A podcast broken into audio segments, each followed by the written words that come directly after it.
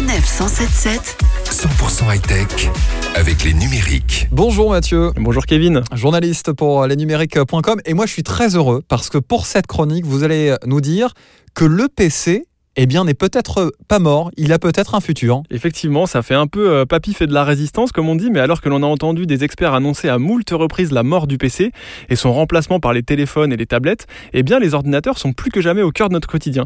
La preuve, après 8 années consécutives de décroissance, les ventes d'ordinateurs sont reparties à la hausse en 2019 en affichant une croissance de 2,7% avec au total 267 millions d'unités livrées. Les experts de ce cabinet attribuent d'ailleurs ce retour à la croissance à plusieurs phénomènes dont le plus important est le renouvellement des parcs informatiques de nombreuses entreprises, alors que le support de Windows 7 arrive à son terme. En passant à Windows 10, c'est le moment pour elles de se rééquiper. Ouais, bon c'est une bonne nouvelle donc du coup pour le PC qui repart à la hausse, mais j'imagine que tous les fabricants euh, d'ordinateurs, bah ouais, n'en profitent pas euh, de la même manière quand même. hein. Ouais, forcément, forcément, sur ce marché en rebond, on constate que ce sont les fabricants Lenovo, HP et Dell qui tirent le mieux leur épingle du jeu.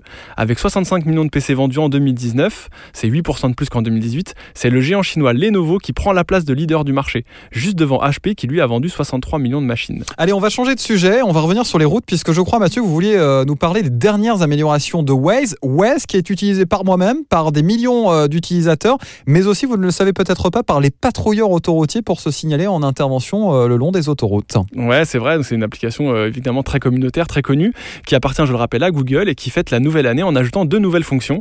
La première, et non des moindres, concerne l'ajout du prix des péages dans une trentaine de pays, dont la France, où les tarifs de 54 autoroutes payantes sont désormais consultables directement dans l'application. Et puis c'est pas tout, Waze intègre aussi les alertes Paris Respire.